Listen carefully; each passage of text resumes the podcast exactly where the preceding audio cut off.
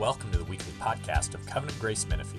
Each week, we gather to better understand the teachings of the Bible and how to live them out in our daily lives.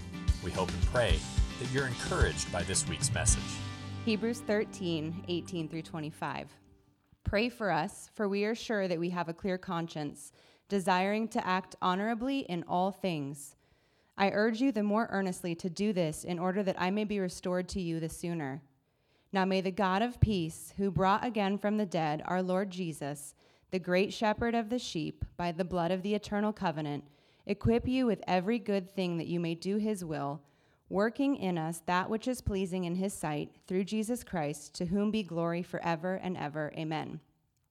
I appeal to you, brothers, bear with my words of exhortation, for I have written to you briefly. You should know that our brother Timothy has been released with whom I shall see you if he comes soon. Greet all your leaders and all the saints. Those who come from Italy send you greetings. Grace be with all of you. This is the word of the Lord. So, we've been in the book of Hebrews since just a little bit after Easter last year. And uh, here we are at the last little tasty morsel of Hebrews. You know, it's like a carne asada burrito and you get to the end, you got the little part that like forms almost a little cup where all the juices have collected. It's like that best little morsel at the end. And uh, this is the farewell section. It's the only part where we get any hints of who the author is, but we still don't know who he is. The divine author of Hebrews is, of course, the Holy Spirit, but who's the human author? Some have thought Paul. You probably have heard that before. The early church thought Paul. They think that partly because of verse uh, 23, it mentions Timothy, so you think Timothy and Paul go together. It's possible. Some have noticed some elements, though, in his writing that don't really seem like Paul. So some have said, well, maybe it's Apollos, who's very eloquent. Maybe it's uh, Luke or Barnabas writing for Paul. We don't know. What we do know is that he wrote this book with the most like incredible artistry, didn't he? And the way he connected all these intricate details of the Old Testament to point to Christ is just phenomenal. And we know not only did he love Christ and he loved God's word, but he also loved the people he wrote to, right? He longs to return to them. You can see it here. And so he asks them to pray. He says, Pray for us. Look, verse 18. Pray for us, for we are sure that we have a clear conscience and desire to act honorably in all things. Now, you guys might think that that's just some sort of formality, a way Christians say goodbye. It's like, see ya, pray for us. But no, take a look at verse 19. He says, no, seriously, pray for us. He says, I urge you the more earnestly to do this. He's like, if you're praying for me, pray harder. If you're not praying for me, start, right? And he says, why? He says, in order that I might be restored to you sooner. And I was meditating on that passage and I was just thinking, this is a great opportunity for us to be reminded that prayer changes things. Prayer changes actual outcomes. And some people are like, oh, prayer doesn't change things, it changes us. The Bible teaches that prayer changes actual outcomes. That's what he's saying, right? He says, Pray for me in order that I might be restored to you the sooner. He's like, If you pray for me, you're going to see me sooner. If you don't pray for me, it might be a while, right? Prayer changes things, it changes actual outcomes. And I know as I say that, all of us can think of some very painful situations where God did not answer our prayer in the affirmative, right? We all have those. We all have those extremely painful no's to our prayer. But guys, that doesn't prove that prayer doesn't change things, right? C.S. Lewis made this point in an essay called The Efficacy of Prayer. He said that if God answered all of our prayers in the affirmative, if he did everything we prayed, he goes, that would not be proof of the efficacy of Christian prayer. You know why? it wouldn't be Christian prayer, right? It would be something more akin to magic. Say the words, you get the thing. That doesn't prove Christian prayer, right? Say the words, get the thing. That's called magic. Christian prayer is us asking requests of an infinitely wise God, a person, right? And he's infinitely wise so that we ought not to be surprised that sometimes he doesn't give us what we ask for. Sometimes he has reasons for not giving us what we ask for that we can't possibly understand. We can't possibly understand because of his just infinite wisdom, right? The, the fact that God sometimes says no to our prayers does not change the fact that prayer changes things. James says this You have not because you ask not. The implication is there are things that might have happened if you would have asked for them. Blaise Pascal, another, I talked about church heroes, uh, history heroes last, last week. Blaise Pascal, another hero of mine. I don't have his head on my desk, but I am wearing socks with his face on them. it's true. Ask me later. But Blaise, is that distracting? Maybe. Blaise Pascal said this about prayer. Listen to this, it's so cool. In prayer, God lends his creatures the dignity of causality. In prayer, God lends his creatures the dignity of causality. Prayer changes things. And I don't know, guys, how our effective prayer connects with his eternal decrees that he made before the foundation of the world. I don't know how that fits together. Maybe some of you do. I bet you don't. It's a mystery, which is awesome, right? But God assured us that prayer changes things. Your prayers matter. And so he says, Pray for us. No, seriously, pray for us, right? He wants to be with them as soon as possible, so he asks them to pray. And he also wants to give them a blessing. Look at verse 20. This is a, a blessing he wants to give them. Now, may the God of peace, who brought again from the dead our Lord Jesus, the great shepherd of the sheep, by the blood of the eternal covenant, equip you with everything good, that you may do his will, working in us that which is pleasing in his sight through Jesus Christ, to whom be glory forever and ever. Amen. That's a, a benediction. And for those of you guys who have been with us for any length of time, you know what benedictions are because we do them at the end of service every time. A benediction is a blessing from the Lord through us to you. Okay? It's a blessing from the Lord through us to you. A benediction is not a charge. It's not at the end of service we go like, hey guys, get out there and make us proud, you know? It's not a charge. It's not a prayer. It's not a doxology. So a prayer or doxology, the, the orientation is upward. We're going to pray to God. We're going to give a doxology upward, right? It's a blessing. So it's coming down from God. It's coming down from God as a blessing to us. And so at the end of the service, one of us will stand before you, raise a hand, speak the blessing, and then we have a habit, a, a custom of putting our hands out to receive that. The most famous benediction is in Numbers six, um, where the Lord says this Speak to Aaron and his sons. Thus you shall bless the people of Israel. You shall say to them, you guys are very familiar with this blessing, the Lord bless you and keep you. The Lord make his face to shine upon you. The Lord be gracious to you. The Lord lift up his countenance upon you and give you peace. Those words are very familiar, but what's interesting right after it is he says, So you shall put my name on the people of Israel, and I will bless them. Right? What does that tell us? It tells us that benedictions have real effects. Benedictions are true, effective blessings from God if we receive them by faith. Right? If you receive this blessing by faith, it's effective. And, so I want to look at some of the elements of this benediction here in Hebrews. I want to look at who's it from. I want to look at uh, what does it promise, and then how will it happen. First, who's it from? Who are you receiving when we give you a benediction? Who are you receiving this promise from? And the one you're receiving it from is not us and not even the writer of Hebrews. You're receiving it from God. Specifically in this passage, He's the God of peace and of power. That's who's giving you this blessing. First, he's called the God of peace. Look at verse 21. It says, The God of peace. Don't you just love that? That our God is the God of peace. He's the God of peace in that he's given everything needed for us to have peace with him. Book of Hebrews is really about that, right? Our sin has separated us from God. There's nothing we could do about that ourselves. And yet, God gave his own son to make a way of peace with him. A peace he did not need, by the way a peace that we needed, right? Think about that, guys. Isn't that just totally overboard? That's totally overboard. Think about it. We sin against him, and then instead of judging us, he gives his own son to die for our sins. Doesn't that seem a little overboard? Doesn't it seem a little wild that he, he wants peace with us that badly? Let me ask you this How hard do you try to make peace with people who wrong you? Not like that. He gives his own son. Isn't that amazing? He's the God of peace. But he's also got a peace in a more fundamental way. And this is really exciting too. He's a God of peace in his being, in his own essence, he's a God of peace. God is at total peace within himself.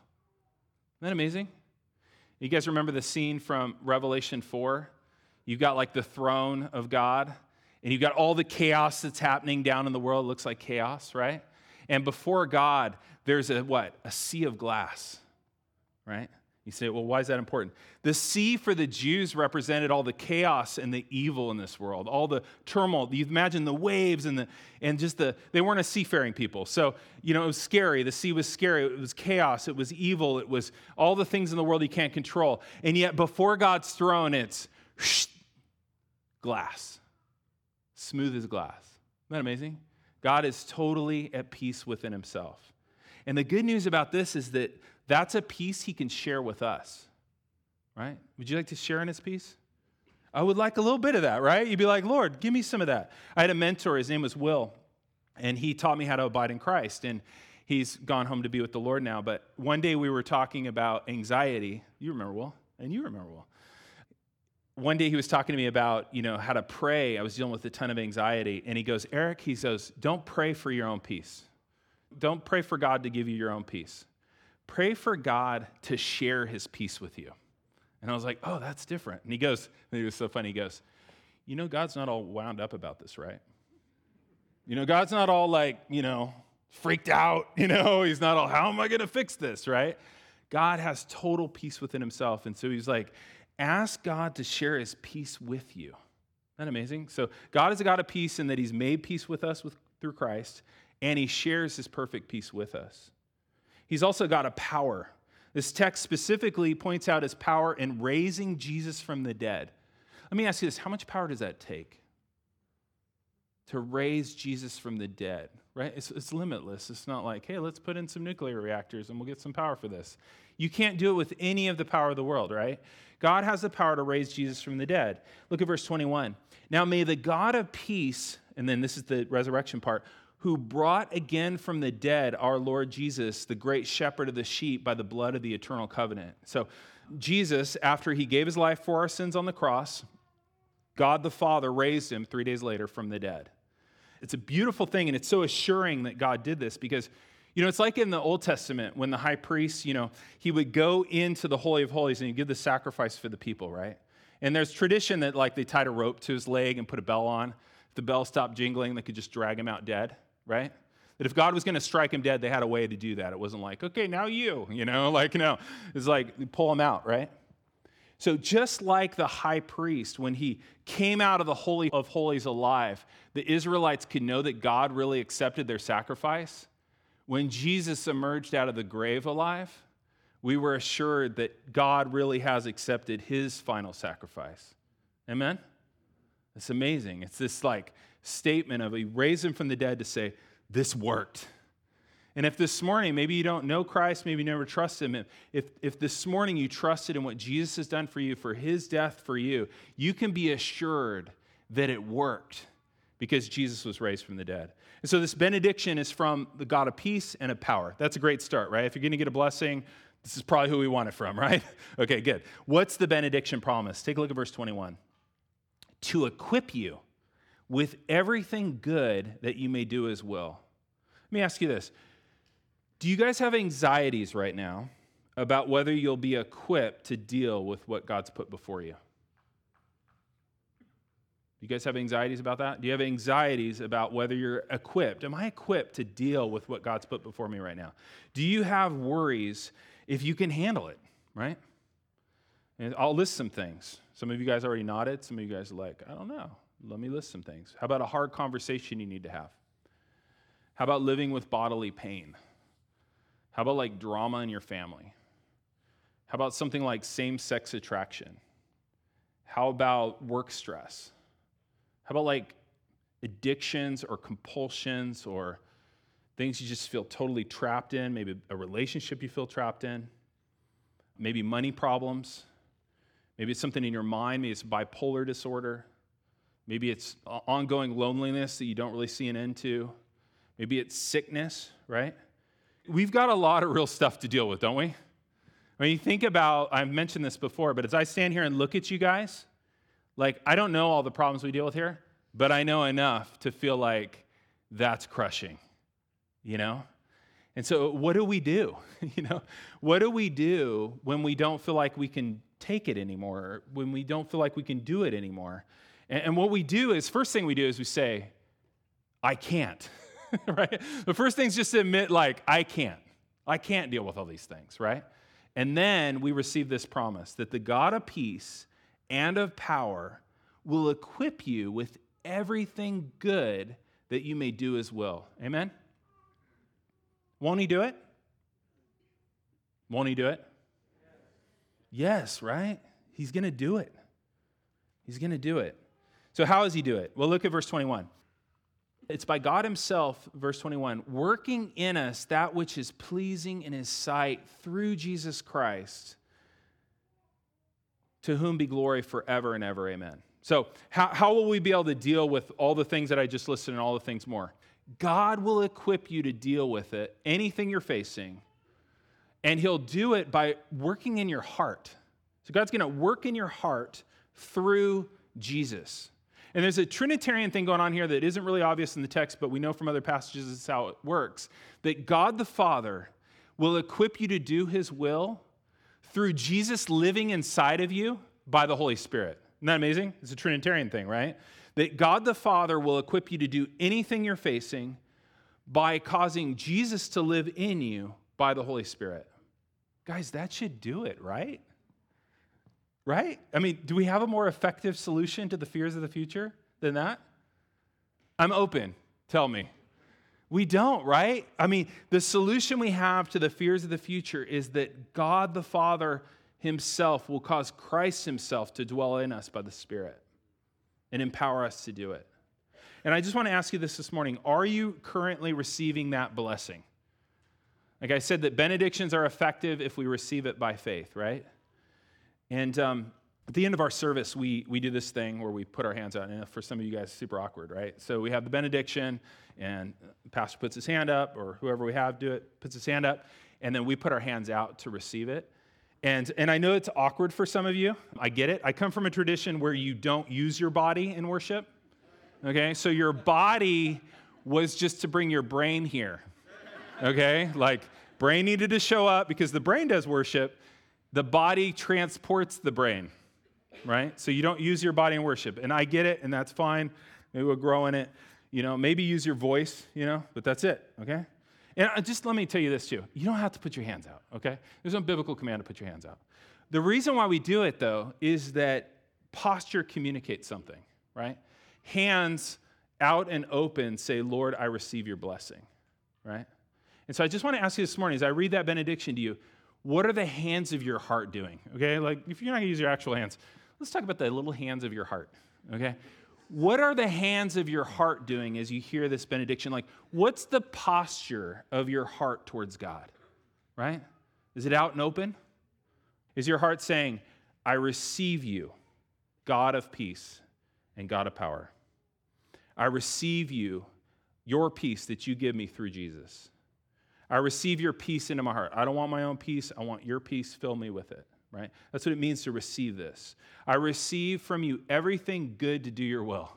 You're like, God, I know your will. My circumstances are very difficult for doing that, but I'm going to receive everything good to do your will. I receive your son Jesus to live and to work in me all that is pleasing in your sight. And guys, if you receive that blessing this morning, if you receive it like that by faith, it's as good as done. It will happen. He will do it. And I know that from the little word at the end. It's amen. You guys know what amen means? It's not just like, hey, signing off, see ya. You know, like, no. Amen means this is true. There's a lot of ways to define it, but this is true. Remember how Jesus used to say, Truly, truly, I say to you? He was using the word amen. He was saying, Amen, amen, I say unto you. This blessing is truly, truly true. Like if you trust in his word here, it will happen. Isn't that amazing? Amazing how he wants to bless you? He wants to bless you because on the cross, Jesus took our condemnation so that you could receive his benediction, right? On the cross, Jesus took all the condemnation our sin deserves so we could receive his benediction. And if you're in Christ, that's God's heart posture to you. If you're trusting in Christ, his posture towards you is totally benedictory. I don't know if that's appropriate wording. It's all blessing. That's his heart towards you. Do you believe that this morning? Do you believe that in Christ that his whole heart posture towards you is to bless you? And um, I want to ask you another question, though, based on that. What is your heart posture to everyone in this room? And this is a good time to ask that, right? Is it all blessing? Is it totally benedictory? The Lord is totally benedictory to you. He's all blessing to you. That's actually why we end the service that way. God's last word to you in this room is a blessing. Because you're in Christ, his final word to you is blessing. It's a picture of the gospel, right? And so if God's like that to you, we can pass that on to others. So think about the people in this room and just think about how you might pass the blessing on to them. So we should pray for each other. That's the first point of the passage. But we could also benedict each other, couldn't we? You guys know about the doctrine of the priesthood of all believers? That we are, as believers, we're a, we're a kingdom of priests, we're a priestly people. You could give a benediction to others here. You could give a benediction to people in your family. It's something you can do in addition to prayer. So if somebody has some, something they're dealing with, you pray for them. You could also give them a benediction. Wouldn't that be awesome? And you could put your hand out. You could maybe not use your hands. That's okay. But you could put your hand out. You maybe put your hand on their shoulder. What's fun with your kids, put your hand on their foreheads, right? Just cover their whole forehead and do it, right? And speak God's covenant blessings over them. And you can maybe memorize this the Lord bless you. Imagine this. Somebody's like dealing with like racked with anxiety, racked with difficulty, racked with pain. You pray for them, you pray that God would heal them, and then you put your hand on them and you just say, The Lord bless you and keep you. The Lord make his face to shine upon you and be gracious to you. The Lord lift up his countenance upon you and give you peace. How encouraging would that be to them? Isn't that cool? It's another thing in your toolkit, your ministry toolkit, right? And it's effective if they receive it by faith. One more thing, because of the time we live in on your phone, there is an emoji of a hand like this, okay? There's another emoji of a hand with an arm lifted up. That's your benediction emoji. so, what you do, you put that in, and then you put a biblical benediction in, okay? You get it? Okay, that's the way that works. And I emailed you guys an article from the Journal of Biblical Counseling on benedictions, which is so awesome. How many of you guys read that? There's no extra credit. Okay, there is extra credit, actually. There's so few of you. Um, but this article, and I'll send it out again, it's so great just on like how to understand benedictions, and it's got a whole list of them that you could use. But he says, pray for us. He says, receive the blessing. And lastly, he says, this is kind of interesting. He says, bear with the word. Bear with it. Look at verse 22. I appeal to you, brothers and sisters, bear with my word of exhortation, for I have written to you briefly.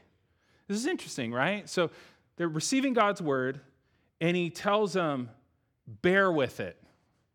Like, I, I sent you this letter, endure it, put up with it, persevere, you know, give it your attention, put some effort into receiving it, right? Isn't that interesting? You think like, well, why would they need to bear with it? And he goes, and he goes, hey, it isn't even that long. He says here, like I wrote you briefly, like, bear with it, right? Why does it? Why do we need to bear with it? It takes about 45 minutes to read Hebrews, about the length of a sermon. Bear with this. And it's in the form of a sermon too, right? If you notice, like when you read Hebrews, it just launches in. It doesn't say, hey, I'm so and so. That's how we don't know who he is. It, it's a sermon, right? It, all the kind of lettery stuff is at the end right? Maybe he couldn't speak it to them in person. He says he can't be with them right now like he wants to be. And so he wrote it down. Why would they need to bear with it? Think about that. You guys got any guesses why you need to bear with the book of Hebrews? Okay, they're going to be persecuted. Yeah. So applying it in a, in a difficult situation is bearing with it. I think that's definitely true. The book of Hebrews is surprisingly meaty, isn't it? Right? Have you noticed that? It's surprisingly meaty. It, it, it's not just like something you kind of go through and get it all right away. Like some of it takes real effort, right? You guys remember the Melchizedek part? He even said to him, like, hey guys, I know I'm losing you right now. like, it's that meaty, right? And it's like the Bible in general. There's some parts of the Bible that are very simple and easy to grasp. Even some of those parts we actually are taking out of context. But some of the Bible is really simple and easy to grasp, and some of it's deep and takes a lot of effort, right? And you guys all have those parts of the Bible where you're like, I don't know if I'm ready to do that. That's quite a project, right? I want to commend you guys as a church, though, for being so excited to bear with the word. I love that about you guys. So fun. We can do a book of Hebrews, we can get into some real depth, and you enjoy it. Like you enjoy bearing with the word, right? You enjoy putting in the effort to really dig up the depths of God's word. And I just want to encourage you in the spirit of verse 22 this year, bear with the word even more. Put some effort into it, right? We don't like to talk sometimes in, in circles like ours about putting any kind of effort in. You got to put some effort into this, right? Some parts of God's word take, take real effort to extract. How many of you guys like pomegranates? You like taste of them? How many of you guys like eating pomegranates? This is total hassle. They're like tiny little like drops of things, and there's a big seed, and it's like, this is a lot of work, but it tastes amazing, right? Guys, God's word takes some work in some parts. Keep digging. Dig to discover more and more that, that you can in the scriptures. And maybe join a Bible study. Dig with friends. That makes it easier. You're going to dig a hole? You guys are going to dig together. But it, it takes effort. But guys, it's so worth it. Wouldn't you agree? Think of the things that you've discovered in God's word through real effort. You spent some time, you really meditated on it. You really kind of like chewed on it, right? You really meditated on the word. You took it in, you, you chewed it up, you extracted the juices, you really dug in, right? it's worth it, right? I mean, the things you get from it are worth it. I mean, think of all the things we got from Hebrews. It was so worth it. Hebrews not an easy book, but it's so worth it. The great things we saw about Jesus. I was listening to um, Jackie Hill Perry read the book of Hebrews. You didn't even know that was available, huh? It is. Ask me later. I'll tell you where to find it for free. But I was listening to Jackie Hill Perry read the whole book of Hebrews yesterday. I was just making a list of some of the amazing things we've seen. And so as we close, I just want to show you this. I want to show you this so you're encouraged, like that the effort's worth it. You know, the effort to dig into God's word is worth it. Look at some of the amazing things we've seen. We saw that Jesus is better than the prophets because he is God's word. He's better than the angels because he's Lord of all. Jesus is better than Moses because he gives us a better exodus. He's better than Joshua because he leads us to the true promised land. Jesus is better than the Sabbath because he gives us real rest for our souls. Jesus is better than the high priest because he's true access to God. He's better than the sacrifices because he gives us full forgiveness. Jesus is better than Melchizedek because he's the true, perfect priest king. Jesus is better than Abel because his blood speaks a better word. Jesus gives us a better hope. He gives us a better, better possession, a better covenant, a better resurrection, and Jesus gives us better food. He feeds us with grace. Why would we ever want to stray from a God like that? Let's pray. Father, we do thank you so much for the book of Hebrews. We thank you for giving us that desire to, to dig into that, that desire to seek you. We know even that desire is a gift from you. Even that desire for your word, a desire to, to consume it and dig into it and, and, and eat it, Lord, is a, a gift from you. So we thank you for giving us that inclination, and we thank you, Lord, for rewarding our labors. We thank you for showing yourself in your word. We thank you that you're the kind of God who speaks and who reveals Lord, we know we couldn't know any person if they don't actually reveal themselves to us, but how much more you? We could never know you unless you revealed yourself to us. And you've been so gracious to do it through your word and ultimately through your son, Jesus Christ. And so we thank you. We pray, Lord, as we take communion, we take it with happy hearts, uh, receiving once again your presence by the Spirit. We thank you in Jesus' name. Amen. Thank you for listening to this week's podcast. If you'd like to know more about our church, you can email us at info at covgracemenifee.org. May the Lord bless your week and guide your steps.